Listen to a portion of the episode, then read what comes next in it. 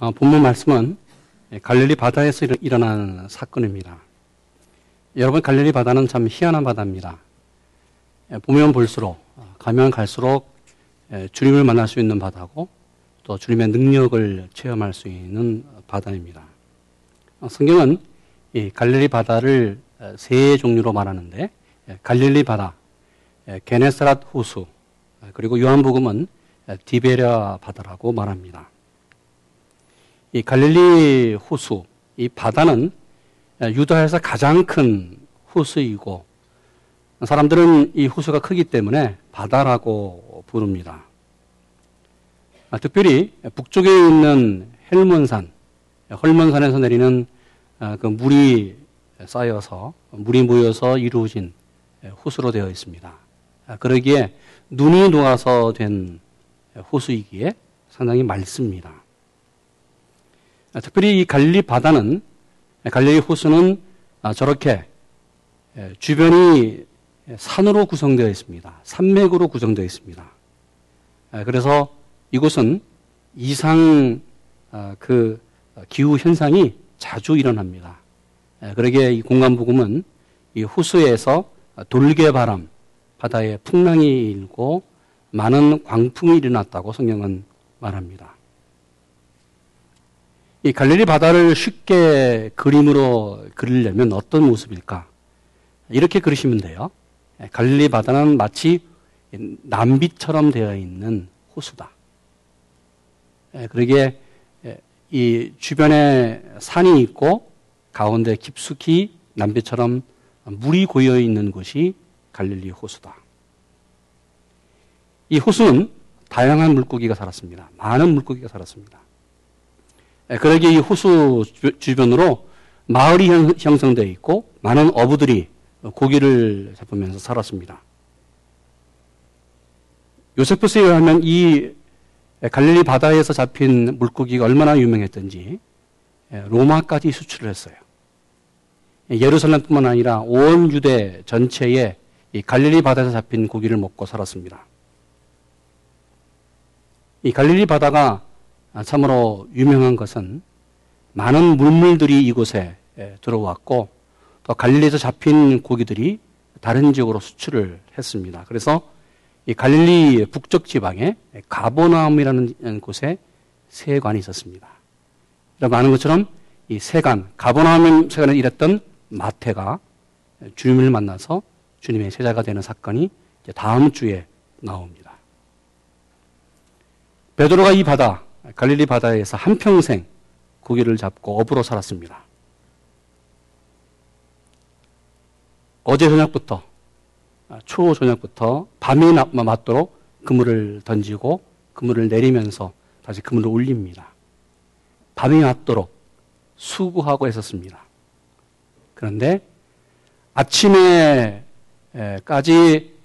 베드로가 수고했는데 성경 보면 고기를 한 마리도 잡지 못한 채 다시 이 바닷가로 이 호숫가로 왔다고 말합니다. 그리고 이 베드로는 내일을 바라보면서 그물을 씻고 있었습니다. 2절 호숫가에 두 배가 있는 것을 보시니 어부들은 배에서 나와서 그물을 씻는지라. 그물을 씻는 어, 이 베드로를 보고 주님이 찾아갑니다.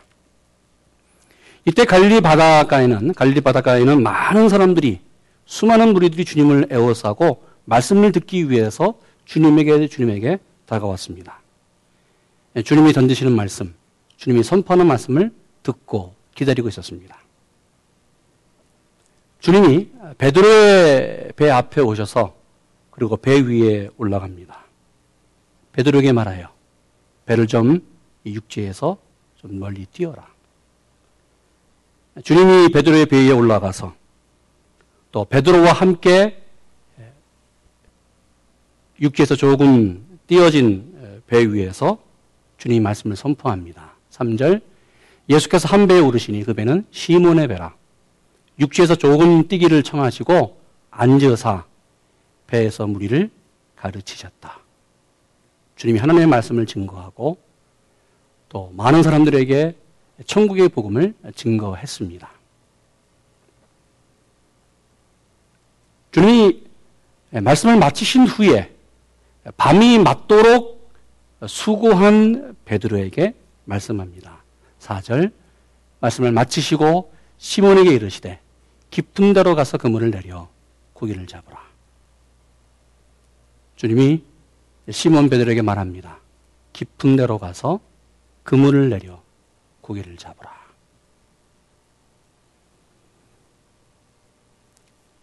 이 말씀은 베드로가 주님의 말씀에 순종할 수 없는 상황이었습니다. 많은 상황이 있어요. 어제 나가서 고기를 잡았던 그 바닷가입니다. 주님은 다시 나가라는 거예요. 시간적으로 불가능하고 장소적으로 불가능해요. 한평생 갈릴리에서 살아온 베드로가 주님의 말씀에 순종하기에 불가능했습니다. 이 말씀은 불가능해요.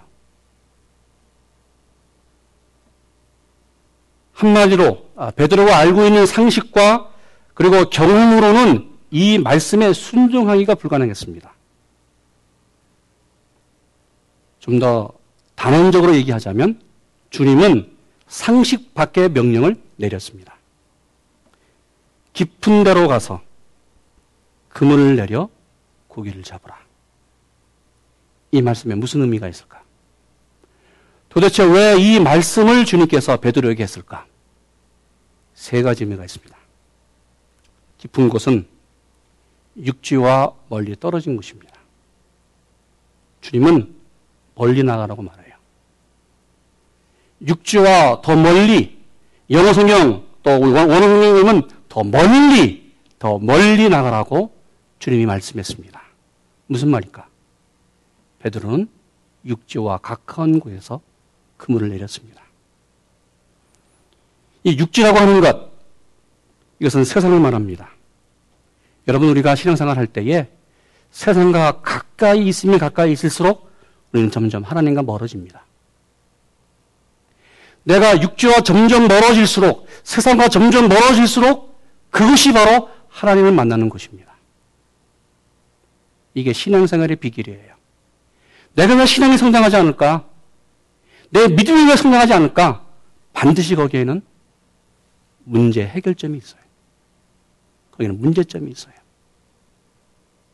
내가 세상과 점점 가까이 가면 가까이 갈수록 하나님은 나와 점점 멀어질 수밖에 없어요. 여러분, 우리 신앙이 깊어지려면 하나님을 가까이 해야 돼요. 육지에서 점점 더 멀리 나가야만 하나님을 만날 수 있습니다. 그러기에 세상 풍속과 세상 습관을 멀리 해야 돼요. 믿음이 성장하고 우리 신앙이 자라려면 아니 하나님의 나라를 체험하려면 더 멀리 하나님 앞에 가까이 가야 됩니다. 그러기에 세상 취미가 재미없고 세상 자랑이 재미가 없는 곳이 바로 깊은 곳이에요. 내가 세상 사는 데 너무 재밌다. 여러분 재미를 보십시오. 그러나 신앙은 점점 점점 사라질 것입니다. 여러분 세상도 재미를 보면서 신앙도 재미있을 것이다. 참 힘든 것입니다. 갈등이 반드시 필요해요. 신앙생활을 하면 할수록 하나님을 만나면 만날수록 세상은 점점 멀어질 수밖에 없어요. 그러게 깊은 곳은 육지와 멀리 떨어진 곳입니다. 여러분 우리는 주님의 말씀에 순종해서 깊은 곳으로 육지와 멀리 떨어진 곳으로 나가야 됩니다. 깊은 곳은 어디일까? 그것은 우리의 생각과 또 내 상식을 초월하는 곳이 깊은 곳입니다. 오늘 베드로가 당시 상황에서 주님의 말씀에 순종할 수 없는 상황, 주님의 말씀에 순종하지 못할 조건이 다섯 가지였습니다. 시간이 고기를 잡기에 불가능했습니다. 여러분 갈릴리 바다에서 고기를 잡을 때는 밤에 잡아요. 왜요? 이 바닷가, 특별히 남비처럼 되어 있기 때문에 태양이 비치면 여러분 남비처럼 끓어요, 표면이.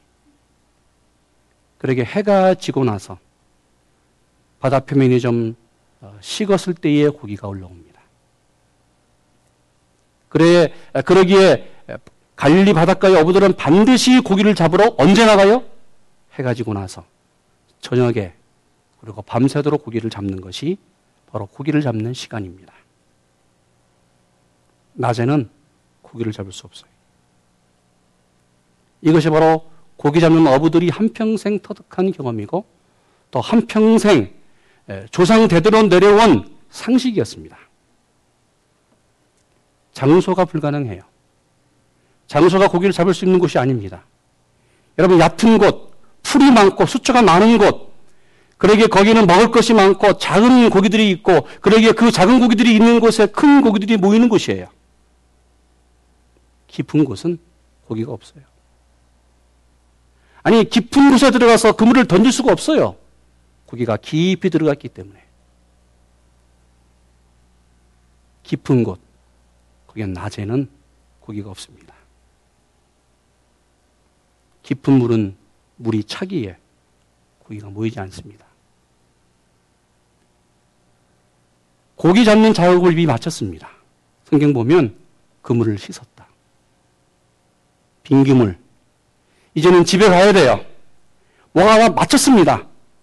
이제 고기 잡는데 끝 났습니다. 그물을 정리하고 다 끝난 상황에서 다시 나가래. 네 번째 불가능한 것. 베드로는 고기 잡는 데에 베테랑이었습니다. 그러나 말씀하신 주님은 목수예요. 목수의 말을 듣는다. 가능하겠습니까? 베테랑 어부였던 베드로가 한평생 목수질만 했던 예수의 말을 듣는다. 다섯 번째. 깊은 곳으로 가면 너무나 위험 부담이 많아요. 여러분, 이 갈릴리 바다가 그렇게 작은 호수가 아닙니다. 큰 호수였기 때문에 바다라고 불렀어요. 깊은 곳으로 가면 갈수록 위험 부담이 많아요. 그리고 가면 갈수록 많은 수고를 해야 돼요. 깊은 곳에 가서 그물을 던지려면 장비가 많이 필요해요. 재정적으로도 큰 부담이 됐습니다. 그러나 반대로 얕은 곳은 쉽게 잡을 수 있는 곳이에요. 노력 부담이 별로 없어요. 그러게 베드로는 지금까지 얕은 곳에서 깊은 곳보다 편하게 별로 노력하는 것 없이 자기의 기술을 지금까지 배워오고 터득한 자기의 장 재주로 고기를 잡았습니다. 그러게 지금까지 베드로는 얕은 곳에서 쉽게 쉽게 살았습니다. 여러분 베드로의 문제가 뭐예요? 그는 수고했지만 위험 부담 없이 편하게 투자하고 자기의 재주를 이용해서 고기를 잡았습니다. 그러면서 원했어요. 많은 고기를 잡기를. 노력은 하지 않고 더 많은 시간을 들이지 않고 더 많은 위험 부담이 있는 것이 아닌 그저 쉽게 쉽게 더 많은 고기를 잡으려고 했었습니다. 그런데 어제 저녁부터 오늘 아침까지는 베드로의 뜻대로 되지 않았어요. 그것이 바로 오늘 우리의 모습입니다. 여러분, 경험과 이성은 신앙이 아닙니다. 경험과 이성은 상식입니다. 그러기에 내 생각과 내 경험, 내 이성을 초월하는 것이 믿음이고 신앙의 세계입니다. 경험과 이성 속에서는 하나님의 기적이 일어나지 않아요. 경험과 이성, 우리의 이해는 과학의 세계예요. 그러나 하나님의 말씀은 우리의 경험과 이성을 초월합니다. 바로 이것이 하나님의 사건이고 하나님의 나라고 바로 하나님의 능력입니다. 깊은 데로 가서 고기를 잡으라.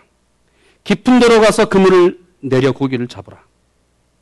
이 말씀은 지금까지 네가 해왔던 너의 경험과 그리고 너의 생각과 너의 수단과 방법을 내려놓고 네 생각을 내려놓고 말씀에 의지하라는 것이에요. 오늘 베드로는 자신의 경험과 생각과 모든 것을 내려놓고 그리고 말씀에 의지해서 나갑니다. 베드로는 경험 내려놨어요. 생각 내려놨어요. 그 말씀에 의지해서 깊은 곳으로 더 깊은 곳으로 갑니다. 파스칼이 이런 말을 했습니다. 시, 신앙은 인간의 이성을 십자가에 못 받는 것이다. 여러분, 신앙이 그렇게 쉽지 않아요. 내가 아직도 내 이성이 강하다고 한다면 아직도 내가 십자가에 못 박히는 것이 아니에요. 믿음은 내 이성을 십자가에 못 박아 내 이성이 죽는 거예요. 내 자아가 죽는 거예요. 내 경험이 죽을 때에 십자가가 드러납니다. 이때 십자가의 기적이 일어나고 십자가의 사건이 일어나요.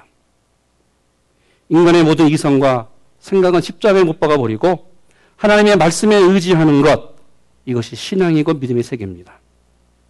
그러게 신앙은 우리 이성을 초월하는 단계입니다. 더 깊은 곳으로 가야 돼요. 더 육지에서 더 멀리 떨어져 나가야 돼요. 이때 하나님을 만날 수 있습니다. 하나님이 경험할 수 있습니다. 주님의 말씀의 능력을 체험할 수 있습니다. 그러게 영리한 사람보다 똑똑한 사람보다 더 높은 사람보다 바로 믿음을 가진 사람이 하나님의 나라에서 기적을 체험할 줄로 믿습니다. 깊은 곳은 어떤 곳일까? 깊은 곳은 주님의 말씀을 듣고 순종하는 곳입니다. 우리 5절 말씀 같이 있습니다. 시몬이 대답하여 가로되 선생이여 우리들이 밤이 맞도록 수고를 하였으되 얻은 것은 없지만은 말씀에 의지하여 내가 그물을 내리리이다. 순종이 기적의 지름길입니다. 순종이 축복의 통로입니다. 베드로가 어떻게 주님의 말씀에 순종할 수 있을까? 상식으로 불가능하고 경험으로 불가능하고 생각으로 불가능한데 어떻게 베드로가 주님의 말씀에 순종할 수 있었을까? 주님이 오늘 베드로 개인을 내선시켰습니다. 그 많은 사람들 가운데서 아니 그 많은 배 가운데서 베드로의 배 위에 올라 앉았어요. 베드로 옆에 앉혀놓고 주의 말씀을 증거합니다. 오늘 이 말씀은 많은 사람에게 던진 말씀이 아니라 베드로에게 던진 말씀이에요. 그렇게 베드로는 주님과 함께 배 안에서 주님이 던진 말씀을 듣고 귀로 듣고 주님을 눈으로 보면서 그 말씀이 그의 마음판에 박힐 때에 하나님의 말씀은 살았고 운명력이 있어 베드로가 신명이 변하는 거예요. 영혼과 골수와 여러분 모든 것이 베드로가 말씀 속에서 잘라지고 누가지고 깨졌습니다. 베드로가 주님의 말씀을 들었어요. 여러분 믿음은 하나님의 말씀을 듣는 데에서부터 시작됩니다. 로마서 10장 7절 믿음은 들음에서 나며 들음은 그리스도의 말씀으로 만미암는다. 여러분 믿음은 들어야 돼요. 말씀을 들어야 돼요. 매주일 말씀을 들어야 됩니다. 매주 성경 공부를 참석하시기 원합니다. 매일매일 하나님의 말씀을 듣는 여러분 되기를 원합니다. 이때 믿음이 성령할 줄로 믿습니다. 이런 인간의 비, 인간의 실패가 어디, 어디서부터 시작됐습니까? 하나님의 말씀을 심각하게 여기지 않는 거예요. 뭐, 다 아는 것, 들은 것, 내가 아는 것. 첫사람 아담과 하와는 하나님의 말씀을 심각하게 듣지 않았습니다. 아니, 깊이 마음판에 받아들이지 않았습니다. 창세기 2장 17절 보면 하나님이 말씀했습니다. 선악을 알게는 남의 실과를 먹지 말라. 내가 정령 죽으리라. 하나님의 말씀을 무시했어요. 있게 듣지 않았습니다.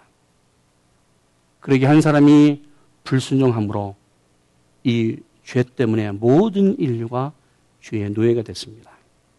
여러분, 네가 말씀을 듣고 순종할 때에 기적이 일어날 줄로 믿습니다. 그러게 계시록 1장 3절 말합니다. 이 예언의 말씀을 읽는 자와 듣는 자들과 그 가운데 기록한 것들을 지키는 자들이 복이 있나니 때가 가까이 옵니다. 우리는 말세 시대 삽니다. 하루하루 더 말세가 가까웠고 주님이 이 땅에 오실 것이 더 가까워졌어요. 그러게 말합니다. 말씀을 읽는 것과 말씀을 듣는 것과 그 기록한 말씀대로 사는 사람에게는 축복이 있으리라. 여러분 풍성한 은혜를 말씀을 듣고 살아가면서 여러분 축복받기를 축원합니다. 결론적으로 이렇게 말씀에 순종해서 깊은 곳으로 나갔을 때에 베드로가 어떤 축복을 받았을까? 많은 분들이 축복받기를 원하여 축복이 무엇이냐고 얘기합니다. 오늘 구체적으로 베드로가 받은 축복이 오늘 본문에 나와 있습니다. 우리 6절, 7절 같이 있습니다. 그래서 있습니다. 그리한즉 고기를 애운 것이 심이 많아 그들이 찢어지는지라. 이에 다른 배와 있는 동물을 손짓하여 와서 도와달라 하니 저희가 와서 두 배의 채움에 잠기게 되었더라. 같이 읽어요. 시몬 베드로가 이를 보고 예수의 무릎 아래 엎드려 가로되 주여 나를 떠나소서 나는 죄인이로소이다. 아니 이는 자기와 및 함께 있는 모든 사람이 고기 잡힌 것을 인하여 놀라고 오늘 말씀에 순종해서 바로 베드로가 받은 축복이 무엇인지를 구체적으로 보여주고 있는 말씀입니다. 목적이 넘치게 이루어졌어요. 여러분 베드로가 매 밤이 새도록 고기를 해봤습니까? 금을 던졌습니까? 고기를 많이 잡기 위해서. 한마디로 어부는 그 목적이 삶의 목적이 고기를 많이 잡는 거예요. 그런데 오늘 베드로는 예수님 만나서 목적을 넘치게 얻었습니다. 자기 배뿐만 아니라 누구 배까지? 동무의 배까지 차고 넘치는 축복을 얻었습니다. 이렇게 말하지요. 고기를 예운 것이 심이 많아 그물이 찢어진지라. 베드로 배만이 넘친 것이 아니라 두 배의 채움에 잠기게 되었다. 말씀에 순종했더니 어떤 축복이 왔어요? 즐거운 비명 속에서 살았습니다. 베드로가 동료들에게 손짓해서 오라고 합니다. 얼마나 즐거운 비명일까? 베드로가 모자라서 도와달라고, 돈이 모자라서 도와달라고, 물질이 모자라서 도와달라고 그 불렀던 도와달라는 도움이 아니라 오늘 넘쳐나서 내 배에 이 모든 걸 가져갈 수 없으니 이제 와서 좀 내가 얻은 축복을 나눠가라. 여러분 이 외침이 우리의 외침 되기를 축원합니다. 경제적으로 불경기인 이 시대에 여러분 말씀에 순종해서 하나님의 축복을 받으면서 좀 와서 내 축복이 너무 많은데 좀 가져가라. 나눠가라. 우리 교회가 이런 교회 되기를 원합니다. 여러분 경영하는 회사, 여러분 사업체가 이러한 축복이 일어나기를 축원합니다. 세 번째 받은 축복은 뭐예요? 내가 누구인지를 발견했어요. 오늘 이 축복 앞에 베드로가 털썩 주님 앞에 무릎을 꿇습니다. 오늘 이 기적으로 베드로는 주님의 영광, 하나님의 영광을 체험했습니다. 이 영광 앞에 오늘 주님 앞에 오늘 베드로는 자신이 초라한 모습, 죄인인 것을 발견해요. 말씀에 순종해서 고기를 많이 잡은 축복보다 더 중요한 것은 베드로 자신, 자신의 모습을 발견해요. 나는 죄인이다. 그러기에 8절 이렇게 말합니다. 시몬 베드로가 이를 보고 이 기적을 보고 예수의 무릎 아래 엎드려 가로되 주여 나를 떠나소서 나는 죄인입니다. 여러분 지금 베드로가 주님 앞에 숨겨진 자신의 모든 죄가 드러나서 이 고백을 한 것이 아닙니다. 베드로가 주님 앞에 무슨 죽을 죄를 졌기 때문에 이런 고백을 한 것도 아니에요. 베드로는 하나님의 영광, 주님의 영광 앞에 섰을 때에 자신을 발견한 거예요. 나는 죄인인 사람이구나. 저, 저 목수인 예수, 저분이야말로 하나님의 아들이시구나. 하나님을 발견하고 자기를 발견하는 축복을 얻었습니다. 마지막 축복, 어떤 축복이에요? 다른 사람들이 깜짝 놀라는 축복이 있었어요. 이렇게 말합니다. 자기와 및 함께 있는 모든 사람이 고기 잡힌 것을 인하여 놀라고. 베드로와 베드로 주변에 있는 모든 사람들이 다 놀랐어요. 여러분, 오늘 축복의 사람을 통하여 바로 예수 잘 믿는 사람을 통하여 바로 그 사람이 받는 축복을 통하여 많은 사람들이 놀라기를 원합니다. 오늘도 예수를 잘 믿으면 세상 사람들이 나를 보고 놀래요. 예수 잘 믿는 사람을 보고. 이런 축복은 오늘 우리에게 일어날 줄로 믿습니다. 오늘 우리 교회를 통하여 정말 저 교회가 하나님이 역사하시는 교회다. 하나님이 함께 하시는 교회다라는 것을 우리 세상 사람들이 놀라는 우리 대성교회 되기를 축원합니다. 우리 가정과 여러분 되기를 원합니다. 사랑하는 여러분, 기적은 지금도 일어납니다. 기적은 어느 날 우리 삶 속에 갑자기 일어납니다. 왜요? 오늘 베드로에게 갑자기 찾아오신 주님은 날마다 우리 삶 가운데 찾아오십니다. 여러분, 불경기 허덕이는 이 사회 미국에, 우리 사업장에, 우리 가정에 주님이 찾아오십니다. 그리고 말씀합니다. 깊은 데로 가서 그물을 내려 고기를 잡으라. 깊은 데로 가서 그물을 내려 고기를 잡으라. 기도하겠습니다. 깊은 데로 가서 그물을 내려 고기를 잡으라. 깊은 데로 가서 그물을 내려 고기를 잡으라. 주님의 말씀에 순종하며 나가는 저희 되게 하여 주시옵소서. 축복이 기다리고 있는데, 하나님의 나라가 기다리고 있는데, 하나님의 놀라운 기적이 기다리고 있는데, 주님 깊은 대로 그것으로 나가는 저희 한 사람 한 사람 되게 하여 주시옵소서. 예수님의 이름으로 기도했습니다. 아멘.